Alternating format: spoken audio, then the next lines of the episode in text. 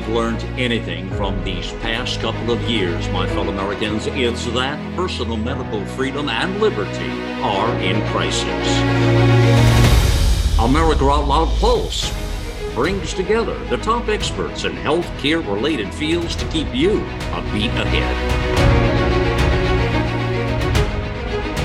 Well, we knew that uh, the uh, mRNA, the messenger RNA, was in the va- the COVID vaccines, right? And then you remember we started hearing a lot of folks. Uh, there were a lot of people pushing, saying they were going to be in the other assortment of vaccines, the regular vaccines, the ones you used to give the uh, the kids, the routine ones that we've talked about, you know. And now, what do you think about it being in your food and your animals and things of that nature? Uh, and uh, well, we've learned a lot about mRNA, haven't we? Now we're going to learn a lot today, friends. Uh, welcome here to America Out Loud Pulse. It is Malcolm Out Loud here, along with my co-host, Dr. Peter McCullough. All right, so this mRNA. Uh, so this, you know, this is uh, became part of the vernacular, part of our vocabulary here through the COVID years, Peter, of course, here. Uh, and today, let's make this a real education. We'll have Tom Renz on in just a bit here too, and we'll we'll get a sense. He's been on in the front of this fight as well. But give us a sense uh, from an educational standpoint. This mRNA in the COVID vaccines. Uh, what was the real danger in that to folks?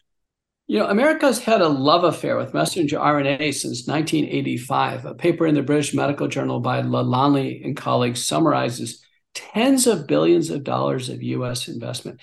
The reason why the interest was so high because once the genetic code is known of a particular organism, one could actually literally on a computer by design make a vaccine and get it into quick laboratory production. It was all about loading it, if it could, how it would be delivered to the human body. Making the messenger RNA itself wasn't that difficult.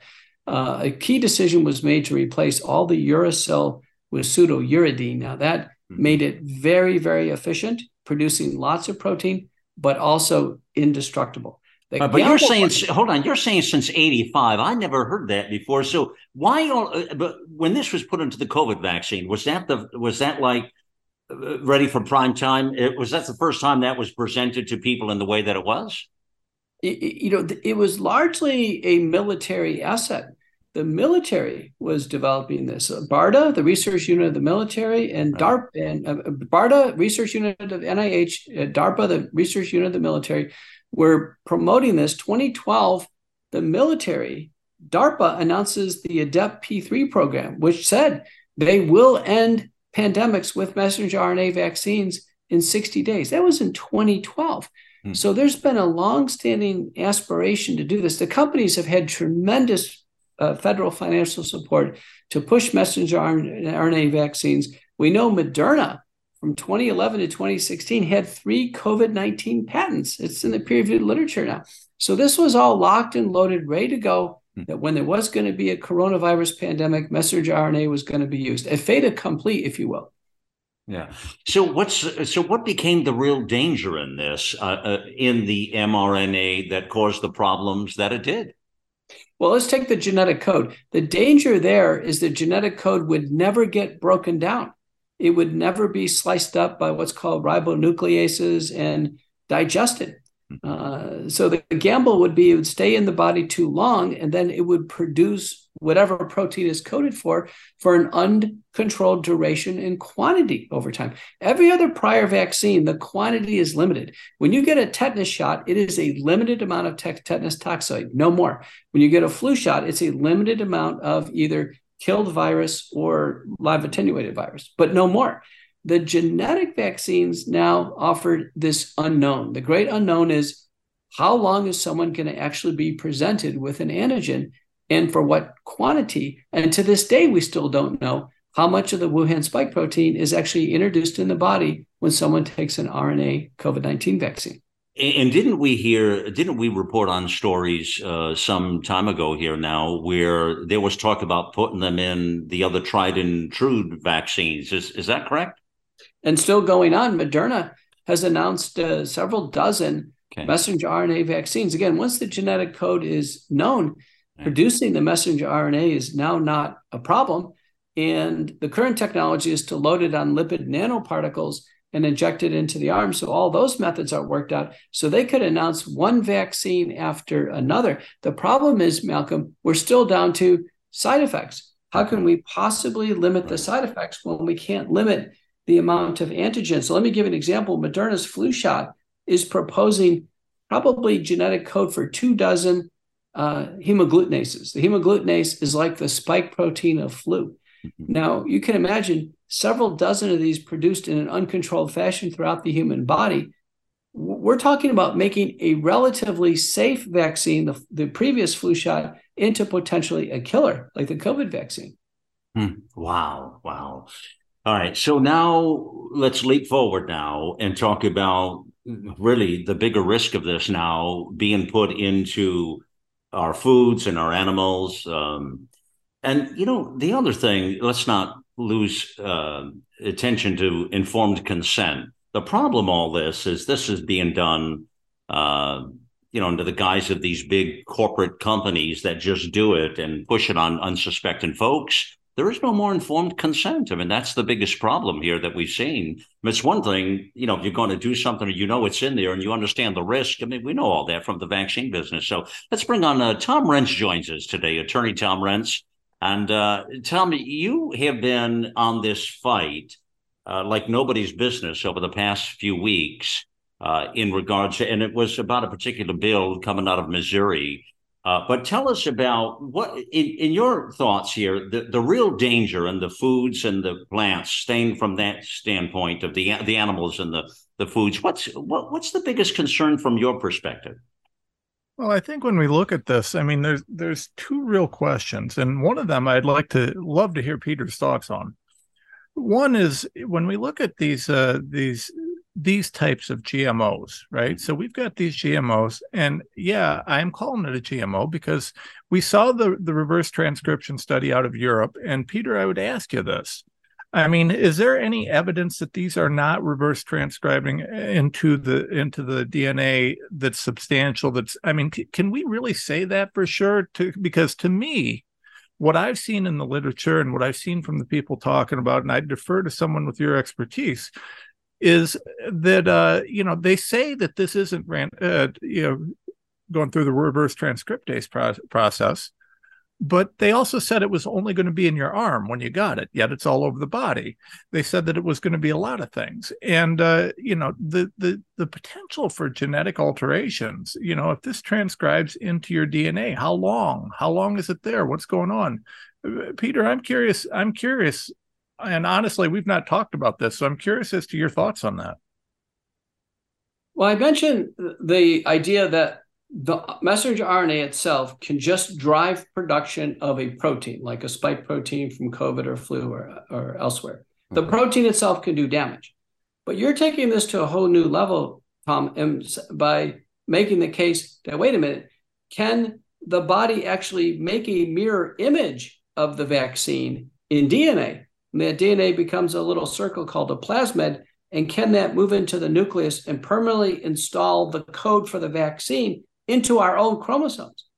And the answer appears to be yes. And in a paper published from Malmo, Sweden, senior author Yang de Marinis, they showed it convincingly with the Pfizer vaccine that at least the center portion does reverse transcribe through a natural enzyme called line one. And, and a plasmid is made, it readily gets into human chromatin. That was in the human hepatoma cell line. Now, other labs are trying to replicate that. And I can tell you there's a tremendous bias in the literature to allow anything to move forward. But no one has disputed the findings of the Malmo lab. So as we sit here today, Pfizer and almost certainly Moderna do reverse transcribe and change human DNA, at least partially. Now, the question is from there, does the body recognize it and edit it out? Uh, is it permanently there and suppressed?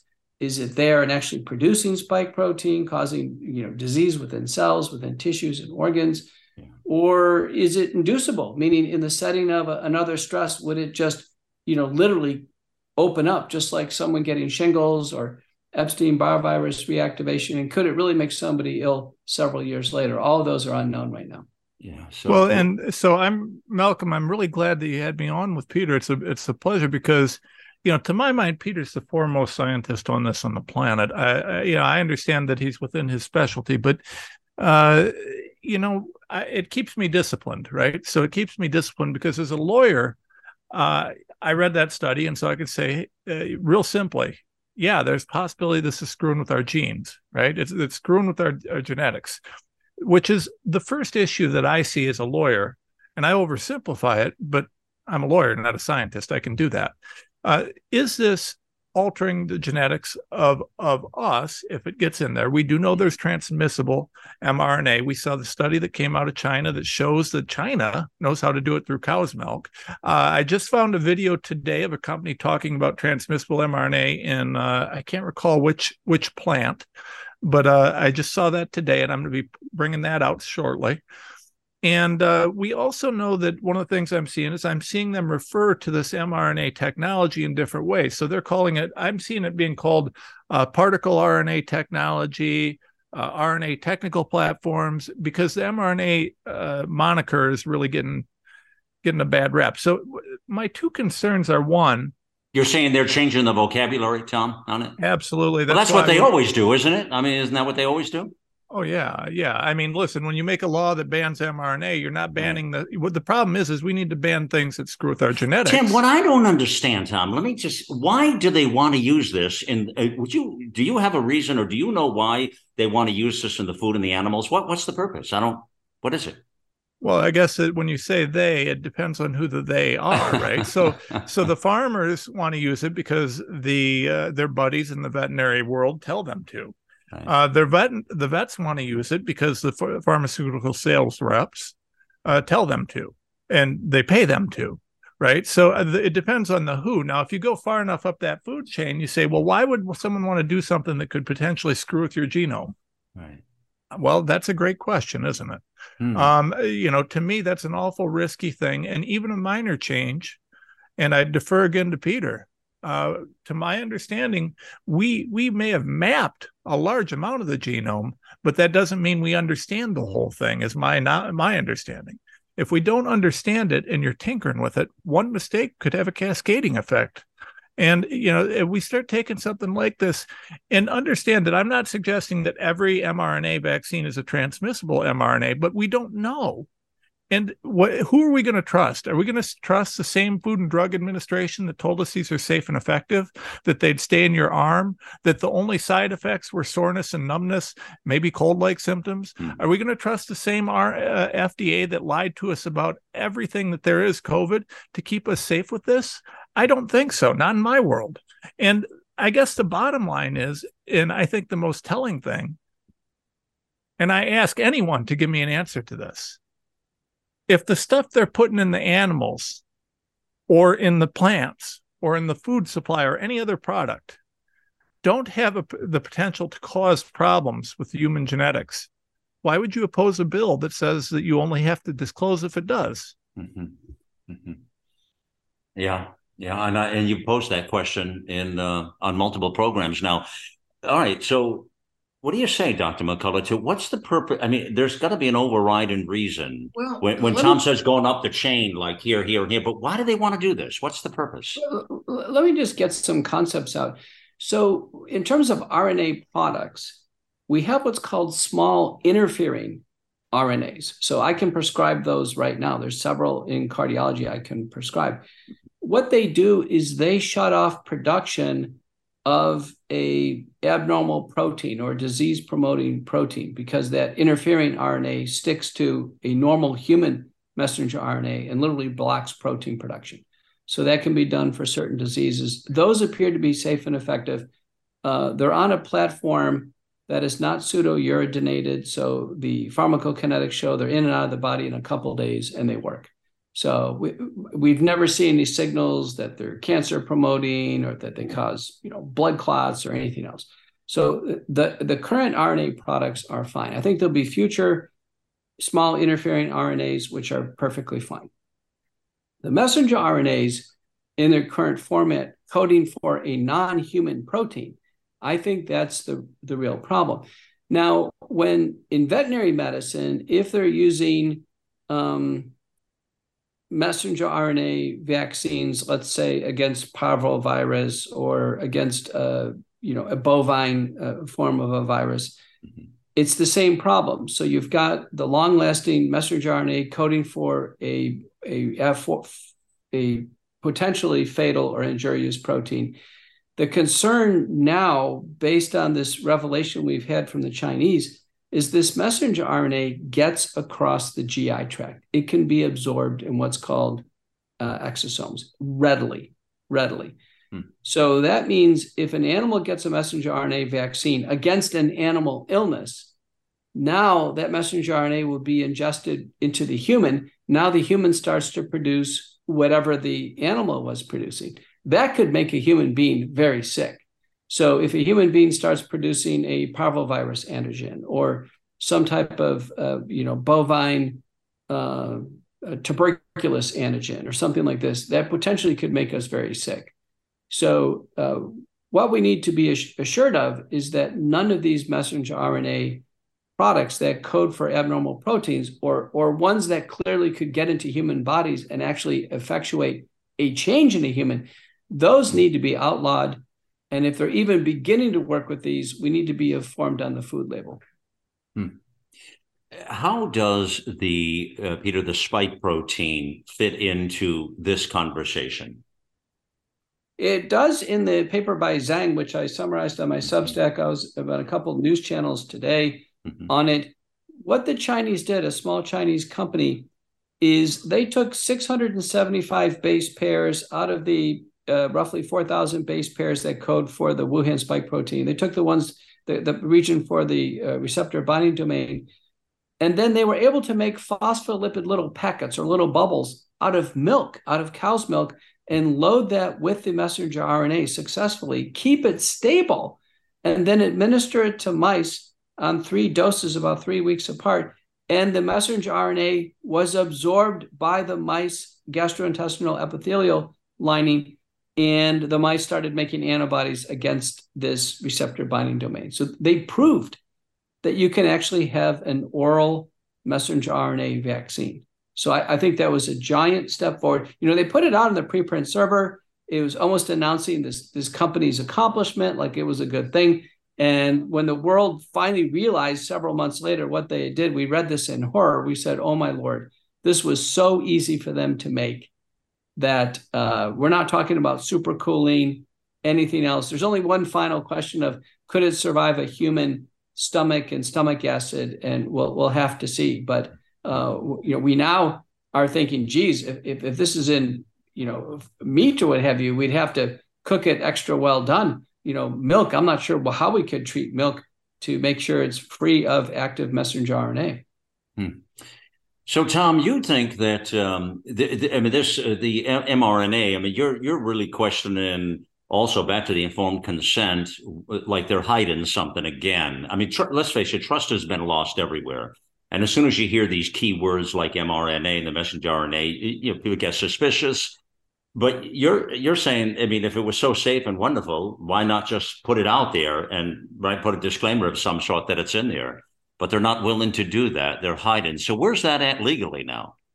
Well, we're working on the bill. Actually, we've we've done some very clever things, and I want to thank Peter because uh, you know I talked to Peter the other day about this, and he he offered some. Uh, the true mark of brilliance is being able to offer a very simple solution that nobody sees, and he offered a, a couple of uh, pieces of input on the bill that were very very simple, and uh, with that we ended up uh, yeah, I worked with uh, the team who's actually sponsoring the bill, Holly Jones and her crew, and everybody else, and they've got some some new stuff that they're going to do, and I'm uh, very grateful for Peter's input on it. But um, the thing about this is it's critical, Malcolm, and Peter uh, alluded to it without uh, intending to on this. He mentioned that this this company is out of China. So let's say for a second, let's say that uh, the, the, Missouri Cattlemen's Association lobbyist who said that he's giving his cows mRNA vaccines uh, was wrong. Let's say he either lied or was wrong. And let's say that they're not. And let's pretend for a second that Sequevity, which is a pork mRNA platform, doesn't exist.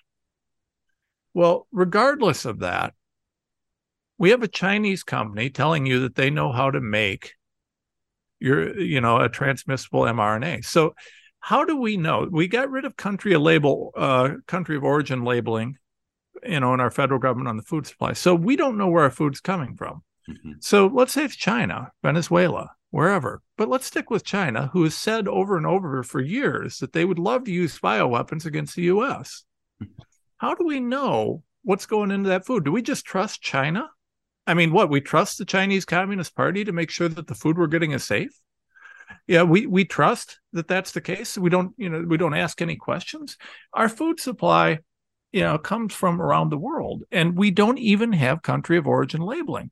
So without a bill that says, "Hey, this is in there" or "This isn't in there," who's going to know the difference? And the answer is nobody's going to know the difference because, uh, you know, there's that. And now there's one other issue, and I would love to get Peter's take on this as well. And that is uh, Bill Gates' factory meats. Hmm. So, you know, Bill Gates is making these factory meats, and they're genetically engineered from get go they fall through a lot of legal loopholes that would uh, that allow them to not be quite food and not be quite medicine not be quite this not be quite that. So we don't really even know what they have to do for that. But if you were going to engineer a meat is it really a, a, a far cry to suggest that maybe that meat would have some uh, some properties that that weren't acted to alter as a, you know, a genetically altering type of a, a, mechanism. I think that the, the the Bill Gates meat, which is scheduled to be in restaurants in the next month or two, is probably as big or bigger a threat than anything they're doing with cows or pigs. Well, I'd say there's one level which is just genetically modifying the product.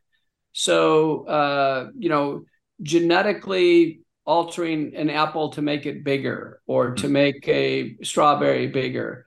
Um, you know, I think that's one thing. And if, if something's just bigger or it's free of disease, and it itself has been genetically modified and we eat it, you know, there's no harm there. We know antibiotics, for instance, are given to livestock commonly. And is that uh, one of the uh, reasons they're doing this? That's what I was asking Tom a bit ago. Is that one of the reasons they're doing this? Well, I think it could be one of the purported reasons is try to get a better yield from livestock, animals, plants, uh, etc. I mean, that could be an obvious incentive uh, to farmers to do this. There may be USDA uh, or other regulations that say, listen, you know, you need to meet this new standard. But the difference here is, you know, we're not talking about mixing two seeds and then being able to grow bigger apples. That's like Mendelian genetics. We're talking about actually injecting foreign genetic material in a food source and then having that foreign genetic material enter our bodies hmm. and potentially changing something in our body. If we eat an apple right now, it doesn't change our body. It's just a bigger, fatter apple. It's bigger than a, a natural apple, but it's it's fine. But if that apple itself is loaded with foreign genetic material, and then we bite into it, we now know it will get into the human body. And if that foreign genetic material causes some problem, it produces an abnormal protein. That would be the worst, like the, the Chinese COVID milk vaccine. That would be the worst. But even, you know, flu antigens or parvovirus antigens or antigens against uh, uh, you know, various fungi, what have you. you can go on and on. The chances of this making us chronically sick are sufficiently high that uh, until we learn much more about this, I, I, think we should have a strict moratorium of any uh, messenger RNA or genetic treatment of products where the genetic material can be passed on to humans. Well, maybe that's the bill you need, uh, Tom. Yeah well, we're struggling hard enough to just get them to disclose it. Uh, you would have thought, no. you would have thought that we asked them to uh, to ban food on a national scale entirely. I mean, it's it's unbelievable. Now, I will tell you that uh, the good news is is that the, there were a couple Republican holdouts that were really the reason this wasn't moving, mm-hmm. and uh, their concerns were based primarily on the fact that they thought that this was going to cause trouble for farmers. So we, uh, w- like I said, we're just getting ready, and I'm hoping to unveil it on my show maybe tomorrow. I don't know; it's not quite ready yet. Otherwise, I would have done it right here. But we're going to unveil the language of that new bill, And uh, it's the same thing. It's just a page or two. It's very concise. It's very straightforward. It's the same bill It's a sub- substitute language. It's the modifications so that we can.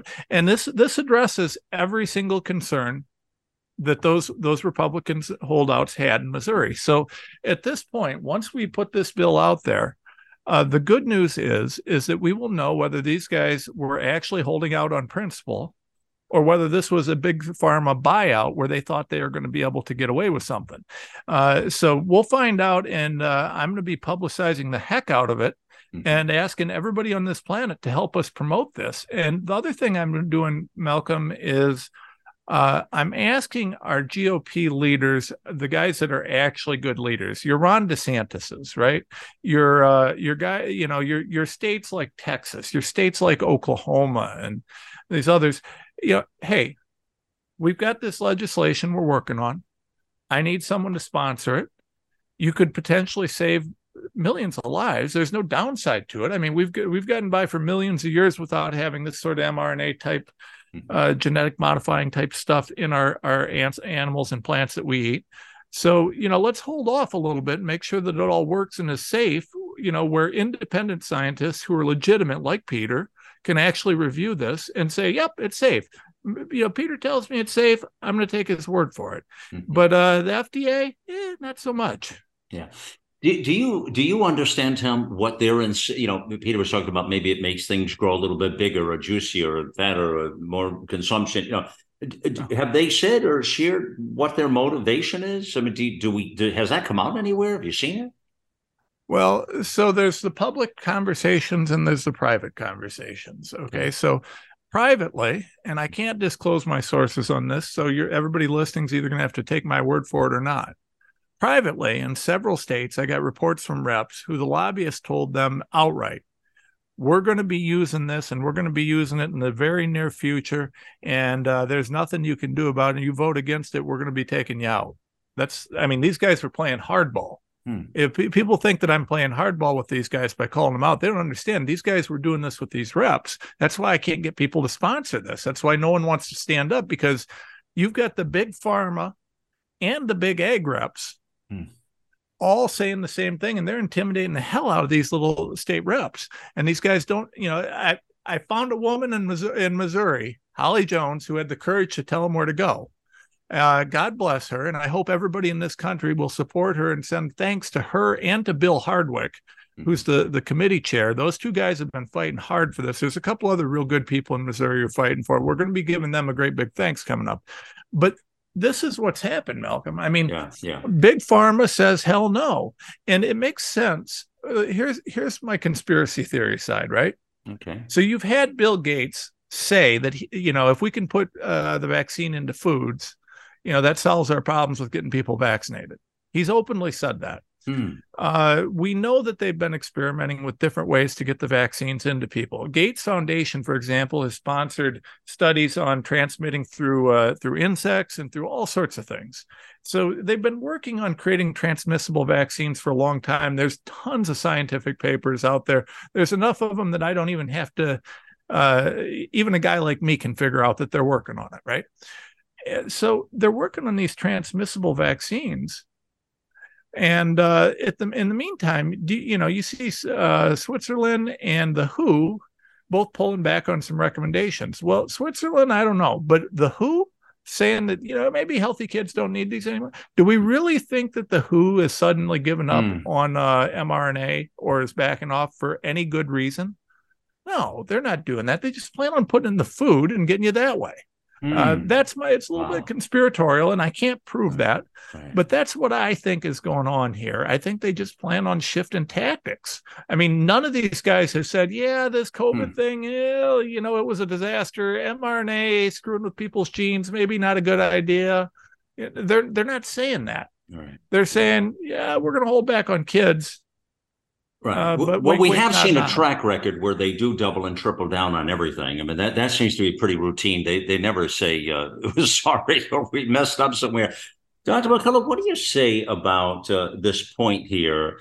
Um, you know, um, it, it, well, Tom calls it maybe it's a conspiracy thought or theory, but the motivation. I keep coming back to the motivation. You know, are we, in other words, are we overthinking some things? And we've all been tainted in whiplash from COVID over the last few years. So I always got to be careful to put my radar up and say, are we are we speaking sensible here? Does this make sense? What what do you think the motivation is? I mean, is it could it be to get this mRNA in everybody because the vaccines didn't quite work to get some of us? Or I don't know. It's weird. The way to look at motivation is to look at research grants and read the specific aims. What are they aiming to do?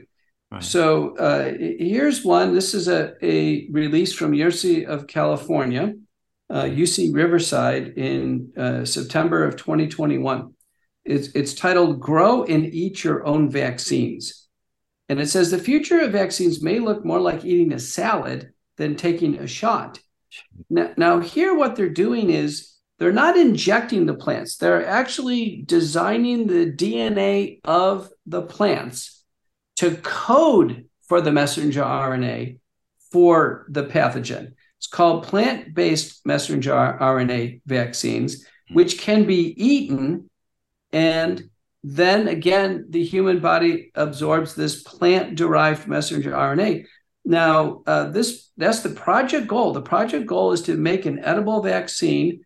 This project was $500,000 from the National Science Foundation. And they had three goals to show that DNA containing the messenger RNA vaccines can be successfully delivered into part of the plant cells where it'll replicate, demonstrating that plants can produce enough RNA to rival a traditional shot in the right dosage. They list Juan Pablo Giraldo, who is an associate professor in Department of Botany and Plant Sciences, and his total receipts so far for this work, including this grant, are $1.6 million.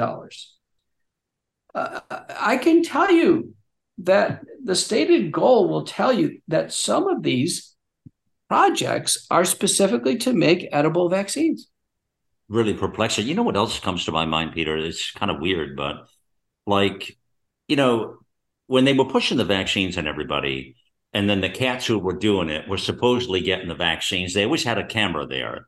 And I, I don't know, I'm just a straightforward guy, but I, I thought, you know, are they really getting the vaccine or are they just getting water pumped into the? I mean, what's the purpose of this if this is bad? Or like they all like you know how they did it. They did a big camera shot. The politician was there, or somebody said, "Oh, I'm getting a shot. I'm a big guy today, man." That's the same thing I'm wondering with the food. I mean, these people like eat. They eat out. They eat at restaurants. They eat at places. I don't really understand this. Where this stuff comes from anymore? Are we just all going to hell in a handbasket and depopulating all of us so the planet's empty, or does it make any sense anymore? You know what I'm saying? It's weird, isn't it? Weird. I, I think it's fair to take people at face value. Okay. If they say they took the vaccine, okay. they took the vaccine. All right. Look at uh, Republican. Are they willing to eat the food and all the stuff on the cows and everything we're talking? This is what I don't understand, and are we, which is why I bring it back. Are we? I, I don't really know. I question: Are we overthinking it? Are we making too much? I mean, is it? I I, I don't mean to sound you know cynical on that. I don't know. It's just weird, you know. Well, when we see research grants where the goal is to produce edible vaccines, when the Chinese publish the fact that they get synthetic messenger RNA, synthetic, not plant generated, but synthetic messenger RNA across the finish line into a mammalian species, this is getting pretty close. Uh, you know, take people at their face value. Republican Congressman Nancy Mace said she took the vaccines, and she did and now she's got side effects and she's you know on the uh, the floor of the house telling people about her side effects mm-hmm. when these public figures take the vaccines and they have side effects and they come out i take it at face value yeah. other people clearly don't want to admit it but if, if the research grant says we're designing food in order to give edible vaccines, take it right. at face value. Oh yeah, no, no, I'm I'm definitely take that for face value at all. Tom, I just, you know, it is a wacky scenario. I mean, I just wonder if, you know, none of this, it, it just doesn't make any sense anymore. I, we've lost all sensibility in this world. I, I'm, I'm utterly confused at the moment as to good, bad, and indifferent. I mean, you really don't know who to believe anymore, huh? Well, the problem is that, uh, you know, distinguishing between good, bad, and indifferent is next impossible. Uh, so, the difference between Peter's profession and mine. Uh, you know, his willingness to take someone at face value. Uh, I mean, I, my job's to deal with liars and crooks. So I, I can't do that. I don't have that privilege. And uh, you know, when you go to your doctor, if you don't tell them the truth, well, you're going to have troubles. Uh, when you go to the lawyer, it's surprising how many times I have to tell people if I am your lawyer and you don't tell me the truth, I can't represent you. Uh, and then they lie to me anyways. Uh, or, you know, someone, uh, you know, I got to depose or cross or look at something. So eh, they're different professions, and I am much more skeptical. Um, but I do take people at face value to an extent. And when I listen to Bill Gates talk about, well, we're going to put food, you know, vaccines right. and food, and then Bill Gates buys all of our ag, and then Bill Gates starts with the factory meats and does all these different things. Well, okay, should I uh, should I forget the other stuff that you said? Right. And uh, yeah, I think there's a lot of concern here. Yeah, and like I said, one of the biggest, you know, the second, I guess, bigger hol- biggest holder of ag in the United States is the conglomerate of CCP owned factory farms. Yeah. Right. They're owned by different companies, different this, different that, but it's really the CCP that controls it. And, uh, you know, then again, you know, the offshore stuff, the food we're bringing, I just don't trust what they're doing here. I well, we are a little suspicious too, Tom, because they're buying all the farmland and everything else in the country. Everywhere I mean, else. Yeah, that's been a real problem. Listen, but to be fair and to push back a little bit here, I think that um, I, I, think you, you, you just heard Peter say uh, he said that he thinks there should be a moratorium on this. That it shouldn't be using this mRNA. Period. I mean, isn't that the answer, really, Tom? Well, I don't think they should, and I agree that is the answer. But right. since we can't get them to pass a disclosure bill, I don't think I can get a ban. Yeah, uh, no, I think no, I'm gonna right. have less like. But the thing here's here's it. The bottom line is is that if we don't do this, we're going to have troubles. We're going to keep pushing until we get it. Um, I do have a question for for you, Peter. You know, with regards to the factory meat, you know, when we look at the way that they're designing these vegetables uh, to to produce this sort of stuff, would would I be mistaken to suggest that maybe in an engineered food that's engineered from get go, you know, these factory meats, uh, wouldn't it be even easier to hide some of this stuff in a factory meat that you know a factory meat being a, a whole bunch of proteins put together that were designed from get go if you were going to hide something in a in a food wouldn't that be the easiest of them to do? Sure. So if there was a designer product that had original dna design one could take that idea of just having dna that codes for antigens of interest have it be expressed in the meat source and then have people consume that. Now, the, the antigens, the proteins may not survive the GI tract, but potentially the genetic material would. Uh, we still have cooking to deal with. We still have the GI tract, uh, stomach acid. We still have levels of protection, but I don't think we want Americans worrying about the food supply. As you pointed out, Tom, you know we've we've had food for thousands and thousands of years. It's improved over time. Do you know there's a, a, a quote that 40% of all food in America goes to waste right now. Yeah. I mean, we're, we're so oversupplied with food. We're so far away from food shortages that we simply just need to leave the food supply alone. Mm, yeah, oh. that would be a novel idea. It's what I say to you, uh, you know, the moratorium on the mRNA sounds like a better idea, really. But as, but I hear you legally, uh, Tom, what you're saying here. It is very strange. The whole thing has, uh, like you always say, does it pass the smell test? Well, kind of doesn't pass the smell test when you look at all the evidence we're talking about right now. I'm not comfortable with it. I wasn't comfortable with the vaccines, period. I'm surely not comfortable. But then the problem you're saying, Tom, that they don't divulge it, you don't really know what you're reading at that point, do you? Right? You have no idea, right? No, no. And, uh, you That's know, the, the bottom line is, is, yeah.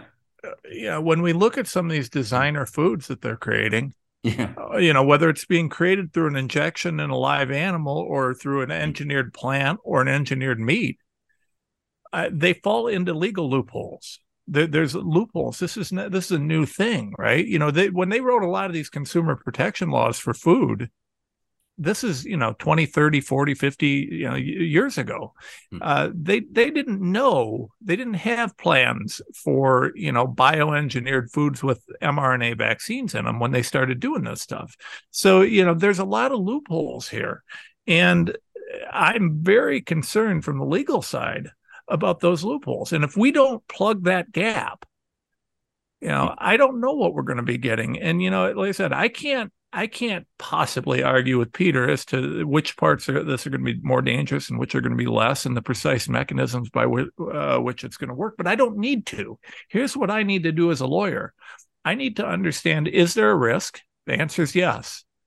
Can we can we deal with that risk through simple legislation that doesn't cause too many problems, and uh, that solves the problem? And the answer is yes. I can do it in a two page bill, two pages does the bill cause any any bad? Are there any major side effects to the bill? Is it going to disrupt any sort of a major industry or any sort of a necessity? No. So there's no downsides, all sorts of upsides, mm-hmm. and uh, why wouldn't you do it? Why wouldn't you? Well, back to the motivation. We don't really know why they don't want to do it. Uh, you know, hard to say, Tom. Um, anybody who wants to know more on this, this is, as you hear Tom's passion, he is all over this in a big, big way. In fact, uh, as you hear in this, just uh, yesterday there was a post, The Cattlemen Lied, uh, mRNA in our food is on the front page of America Out Loud, but there's a whole bunch of others. If you go to uh, the Tom Renz show, under shows on the nav bar, you'll see a whole more, a bunch more like uh, confirm that edible vaccines are real. Well, Tom, uh, uh, let me tell folks now they can listen to the Tom Renz show and get the whole lowdown uh, every weekday, uh, Monday through Friday, that is, you know, 6 p.m. Eastern time. You'll catch the show right on the platform here on America Out Loud Talk Radio. Uh, Tom, this was a great conversation. We could spend hours and hours here talking about it. Thank you for joining us, brother. I appreciate you both. It's an honor to call each of you my friends, and I hope uh, I hope people will support the, the Out Loud Network and Peter's work in every way possible. I got nothing but but good things to say about either of you. Well, it's a privilege. It is a privilege to have you here, buddy. Thank you. Um, all right, back to I think that what I see as a lot of correspondence, a lot of people communicating with, is again the buildup of the spike protein in the body. Uh, and I want to I want to bring right to the wellness company and talk about spike support is what I want to do and, and get that out there and let people know. And it really is about this one ingredient, and I've been reading up more and more on it, and that is the uh, the uh, nattokinase, right? That's a Japanese ingredient. Is that correct? Yes, nattokinase. Nattokinase, yeah. Yeah, nattokinase of great interest. It is a product of fermentation when soy is fermented by a bacteria called Bacillus natto produces this enzyme, right. which has uh, is well tolerated by the human body. The Japanese have been using this for several decades now. Uh, it does uh, dissolve blood clots. Uh, it works against uh, blockages of arteries with cholesterol. And the innovation was Tanikawa and colleagues in a very good set of preclinical experiments showed it basically dissolved the spike protein, which the human enzymes don't seem wow. to dissolve it. Wow. Uh, so it dissolved the spike protein Now we need human data in people who've had COVID or have the spike protein or been vaccinated uh, to demonstrate that it actually, you know, does something in humans and figure out how long do we need to use it at what dose. Uh, but many are moving forward while the research is concurrent in choosing the spike support uh, product from the wellness company. It's the only one that's made with all U.S. products, uh, well sourced, perfectly dosed. Uh, Dr. Jen Vandewater is the one who put together. It has black sativa extract uh, as well as selenium, some other important elements uh, to it, and it's it's the lead product right now worldwide. Yeah, and yeah. so uh, many, you know, I advise patients today to get it. For instance, yeah. Well, it's got the the dandelion root, uh, the black seed extract. It, has got a whole host of things. These are in, in, in, big ingredients for this thing. But a lot of people, I mean, listen, we, we this is one of the biggest questions that's asked all the time: is the spike protein? How do we get rid of that out of our bodies? How do we dissolve it? In other words, yeah. So this appears to be some sort of a breakthrough in that particular area.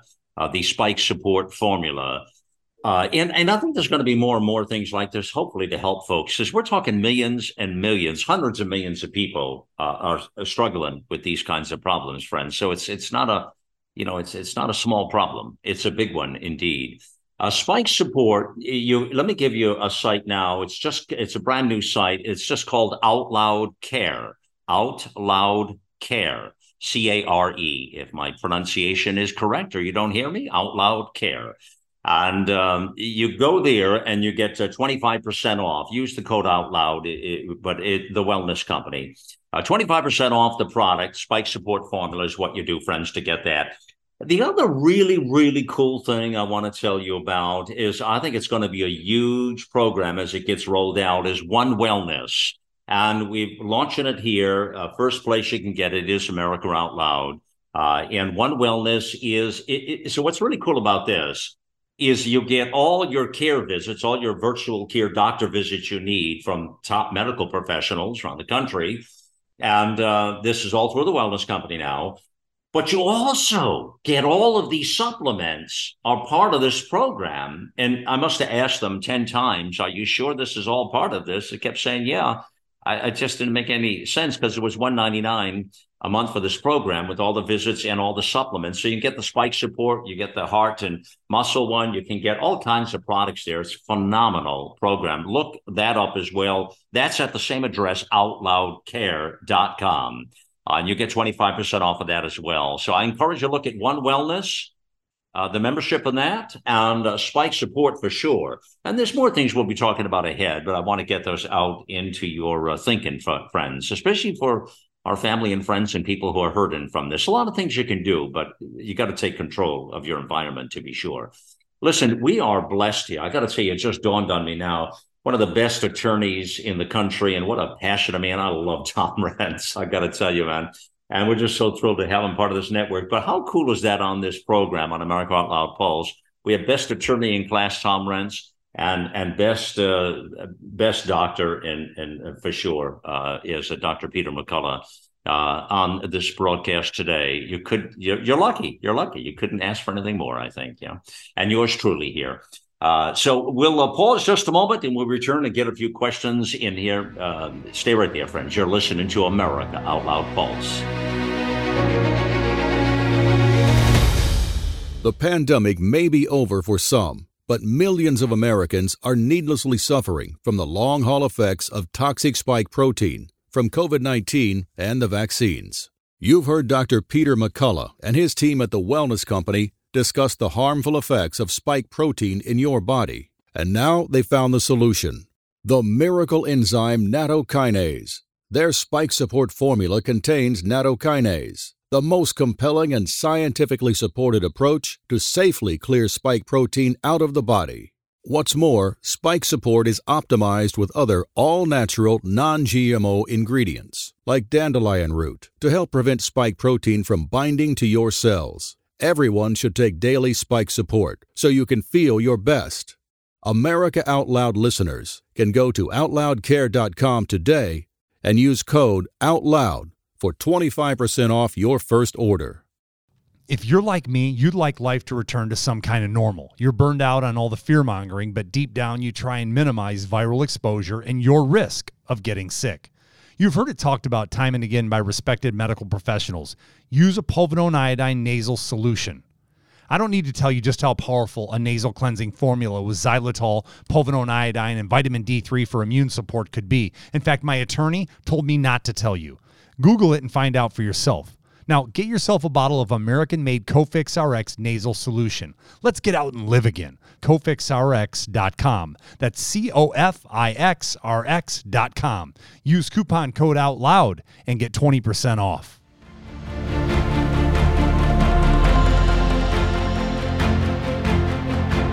AmericaOutloud.com. If you can't find it here, you can't find it anywhere. We are the pulse and voice of everyday American thought, working hard to earn your trust for seven incredible years and counting.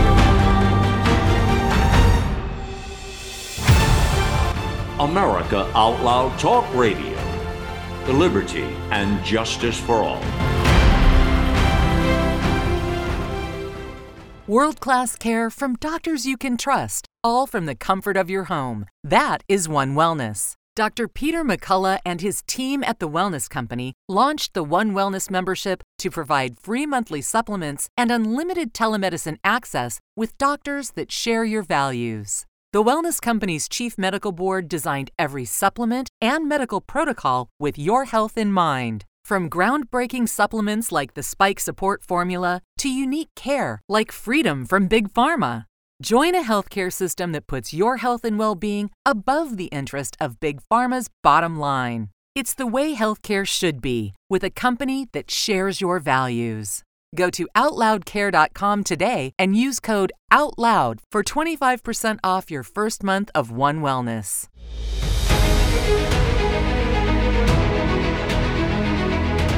All right, we're joining you back here on America Out Loud Pulse. It is Malcolm Out Loud here, along with Dr. Peter McCullough, and we're going to get into some uh, questions now. And this is Q and A 64. And uh, Laverne says, sometime back it was discovered that the COVID 19 vaccine reduces the immune response to COVID 19. The more shots you take, the more immune response is lowered. Two questions on this. The first, if a person stops taking the shots, will the immune system eventually recover? Second, is the immune response reduced in general or just to the COVID 19 virus and its variants? Boy, that's a complex question. I would say that uh, the immune response will come back. I think it's temporarily suppressed, but it's suppressed across the board because we see a variety of infections, not only COVID, uh, becoming you know more frequent once people take multiple shots. Okay. All right. This one is from CV. Uh, my sis has uh, just been uh, diagnosed with breast cancer. She has been double vaxxed and taken two boosters. She is going to have a lumpectomy, um, lumpectomy, and wants to take another booster. Is there any research that I can point her to that shows there's a possible link between the COVID 19 vaccine and the development of new cancers, which we've been talking about this new cancer business? Still a lot unknown here. I really don't want her to take another shot. What do you say to that? Well, the shot is not medically necessary, nor is it clinically indicated. That's the good news. And COVID is always treatable. So people should never feel like you know their only medical option is to take an experimental shot. Um, one paper from University of Pittsburgh showed by modeling that the S2 segment of the spike protein could interfere with tumor suppressor systems called P53 and BRCA. That would be solid organ tumors, uh, breast and female reproductive cancers. Now that's in in theory. What we see in populations, no doubt about it, cancer rates are up. Cancer rates are up. So the two leading theories are one, we've gotten behind on cancer screening and detection. It'll be several years before cancer rates are under control. That it's simply an issue of lockdowns and healthcare access through the pandemic. Hmm. Or the other explanation is the vaccines are having a role in the development of cancer. We can't be for sure, but I think to be safe, conservative, my advice is no more shots. Hmm. Wow, that's interesting to know what you just said uh, with the cancer numbers and not knowing the difference between those two. Make, makes sense, though. Um, Linda says on a previous show, uh, this was, uh, we're running several weeks behind on questions. This is back in uh, mid March. Uh, Dr. McCullough had an interview with Dr. Clayton, I think his name was. The doctor talked about a list of questions to ask one's doctor. It's good, probably good advice. That's what I was thinking here. And I wondered if it's possible to obtain that list of questions. Do you remember anything about that? You'll have to review the archives on that. But in general, patients want to ask doctors, uh, you know, what protocol they use to treat COVID. Are they familiar with all the drugs and how to treat it? Uh, are the doctors themselves familiar with the vaccine injury syndromes and do they know how to treat them? And I think the third question to really ask them is, did they take the vaccines themselves? And, and if they did, are, are, they continuing to take the vaccine? Listen, uh, there's no privacy anymore. People have been asked to go, they get into concerts and football games and go to school if they've taken a vaccine. You can ask your doctor if they. well, they the broke all the rules on that, Peter. So right. why not? Right, right, right. Uh, I love what you said, and I love your pivot on this too. By the way, I, uh, Linda, you did. We did one better. We actually gave you the questions directly from Doctor McCullough right now. I love this. Love it. All right, this one's from James. I am unvaxxed and had COVID in early May 22, thanks to your early treatment protocol. I recovered in a few days and have been fine since. My question is I recently received a dental implant that received a bone graft to support the implant. I don't know who the donor was. If the donor was vaxxed, is there a chance that the bone fragments used in the graft could transcribe, here we go, mRNA to me? What do you say? Boy, I would doubt it. It's not a, you know, it's not a voluminous tissue transplant, and there's all kinds of, you know, preservatives and other things used. Uh, so I, I, just wouldn't worry about it. Uh, the blood supply is being actively looked at. Still not a proven case of transmission by blood supply. We've seen the the proof though via the GI tract. So I'm, I'm a little bit more worried about edible things. And you know, I didn't get a word in edgewise with uh, Tom. He kept going on and on, but I wanted to make the point uh, back on this uh, vaccine and the food supply that I'm actually more worried about plants than beef. I think Tom's a big beef eater, so he's uh, he's looking at that. But I can tell you, Mac, I'm much more worried about the plants. Remember, the plants could have genetic code altered, and they could express a protein that wouldn't bother the plant at all. But if we ate it, it could be really a problem for us. Okay. Okay. All right, interesting. Uh, here's one that is uh, plays to what we've been talking about, uh, Peter, and this from Anne how or what is the test used to test to find the mRNA in my blood? Can a vaxxed person who has had three shots when in a relationship with a non-vaxxed person transfer mRNA, nanotech, or anything that is harmful to the non-vaxxed person? Uh, so this week, get this question a lot: Can a non-vax person safely have a relationship with a vax person? But what do you say first about the test on the mRNA blood? That's the what? The... It's still not available it's still not available. Oh. So we oh. still are using indirect measures to try to see if someone's been exposed to the spike protein. We can't directly measure the messenger RNA. Probably is transmissible by kissing, oral contact, potentially sexual contact. Uh, and I, am advising people refrain from that for at least 90 days after vaccination. Clearly, 30 days is transmissible, and uh, I'm just giving it a couple months, uh, you know, leeway to uh, hopefully the body, you know, envelops this, begins to isolate it so it's not so transmissible. Yeah, and we'll get this last one in here from Ben. I'd like to know if getting a blood transfusion from a person who has had several COVID inoculations would uh, I, as a non inoculated receiver, be at the same risk level of vax injuries as those of inoculated people? you know, I would venture to say no, even if it did transmit, it's probably a much lower quantity. Spike protein, I'm not worried about. Everyone's been exposed to it. Uh, Right now, United States, only 16% of people are taking boosters. Probably a small fraction of them are in the blood donor pool. So uh, we're not hearing about transfusion reactions. I get this call a lot. Listen, if somebody needs a transfusion, their life is on the line. I say take it. Mm, there you go. There's the advice right there. So is the uh, denominator you got to look at. Our friends, thanks for joining us here on America Out Loud Pulse. Always a beat ahead.